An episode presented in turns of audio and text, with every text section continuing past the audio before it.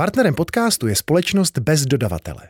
Levnější a čistá energie z českých obnovitelných zdrojů bez prostředníků, bez závazků, bez byrokracie, zkrátka bez dodavatele.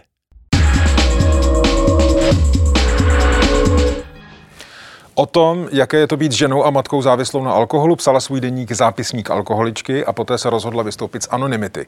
Dnes chce aktivně pomáhat druhým a vyšla jí i nová kniha Zápisník abstinentky.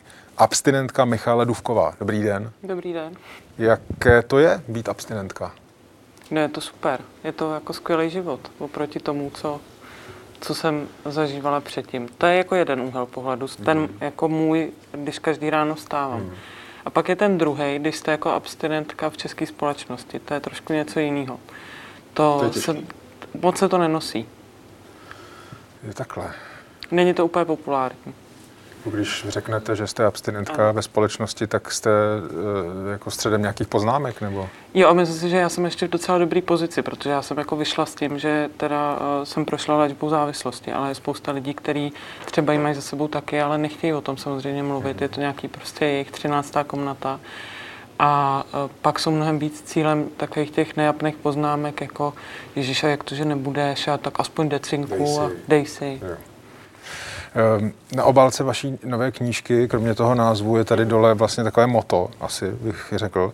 Přestat je těžké, ale nejtěžší je vydržet. Tak proto jsem se vlastně na to ptal, jaké to je být abstinentka.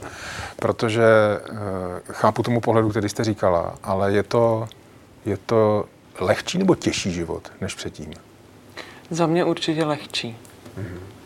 Ale to je, ono se to váže k tomu právě, jak na to pohlíží ta společnost, jo? protože ve chvíli, kdy jste permanentně pod nějakým tlakem, nebo často pod nějakým tlakem očekávání jako kamarádů, přátel, kteří vás třeba tlačí jako do toho opravdu, eh, že kazíte zábavu nebo něco hmm. takového, tak eh, je mnohdy prostě těžší eh, vydržet a když víte, že vám nějakou dobu ten alkohol fungoval jako za prvé to ten společenský prvek, ale za druhý samozřejmě ve chvíli, kdy se dostanete do závislosti, tak tím řešíte i něco jiného. Řešíte tím nějaký stres, nějaký, uh, nějaký nepříjemný situace a člověk se musí naučit jako řešit jinak, takže to ve svým podstatě furt taková jako každodenní výzva, Obzvlášť, když třeba člověk je v nějaké těžké situaci. Dneska jsme v době covidu, kdy jako spousta lidí uh, tíží úzkosti a takovéhle věci.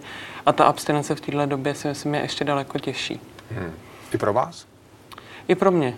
Jo, to... Rok jsme, když říkáte zvlášť, zvlášť, když je nějaká těžší situace, hmm. mám pocit, že rok jsme v takové těžší situaci. Jo, jo, tak ani mně se to nevyhýbá. Já samozřejmě taky jsem si prošla nějakýma takovýma úzkostnýma stavama, nebo hmm. nevím, jak to říct.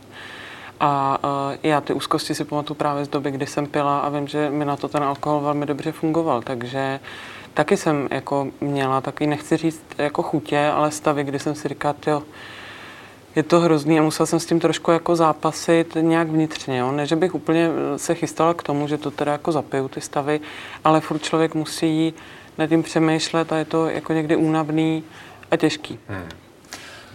Vy jste mluvila o tom společenském tlaku. Patří do toho společenského tlaku třeba i to, e, mám pocit, jestli to bylo v téhle nebo v té předchozí knížce, že třeba vaše maminka vám eh, říká po nějakých jako komplikovanějších situacích, třeba vztahových a tak dále, říká, ale neměla si chuť se napít, že ne? Jo, to, mm, já vám rozumím. Ten jo, to je, toho, jo, toho okolí, které to vlastně o vás ví, protože mm. vy jste s tím šla ven, takže vlastně mám pocit, jako kdybyste byla pod nějakým drobnohledem. Eh, tak to asi jako budu ještě nějakou dobu. A furt si řekněme reálně, že já abstinu teď to budou tři roky, což mm. jako není zase tak dlouhá doba. Mm. I když pro mě samozřejmě jo, prostě každý den, kdy jsem střízlivá, je super, ale ale nějakou dobu to asi ještě bude trvat, kdy tam nějaké pochybnosti budou. Tato, Pardon, nevyvolává to ve vás vztek? Tahle otázka mě jako rozčiluje, protože uh, ve chvíli, kdy jsem tři a půl roku řešila každou blbost prostě tím, že jsem jí zapila, hmm. tak pak, když přijde nějaká těžká situace, tak je celkem přirozený, že ten mozek zareaguje tím, že vyvolá nějakou myšlenku na to nejjednodušší, na co byl zvyklý, a to je šáhnout po flašce. A k tomu vlastně nechcete slyšet tuhle otázku? A k tomu přesně nechci slyšet tuhle otázku. Hmm. Jo, protože mě to třeba mohlo napadnout, ale prostě jsem si to nějak zpracovala a neudělala jsem to. A nějak eh, s tím funguju, ale tuhle otázku slyšet nechci. Hmm. Eh, proč vlastně vznikla tahle další knížka, která vizuálně vypadá skoro mhm. stejně jako ta první, ale je to eh, zápisník abstinentky. To znamená, že jste o tom tématu, o alkoholismu ještě neřekla všechno?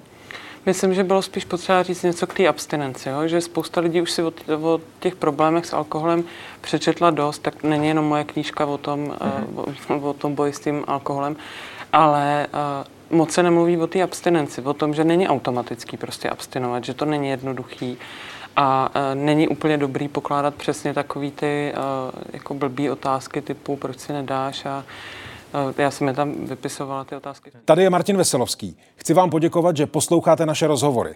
Jestli chcete slyšet celý podcast, najdete ho na webu dvtv.cz. Tam nás můžete i podpořit a stát se členy DVTV Extra.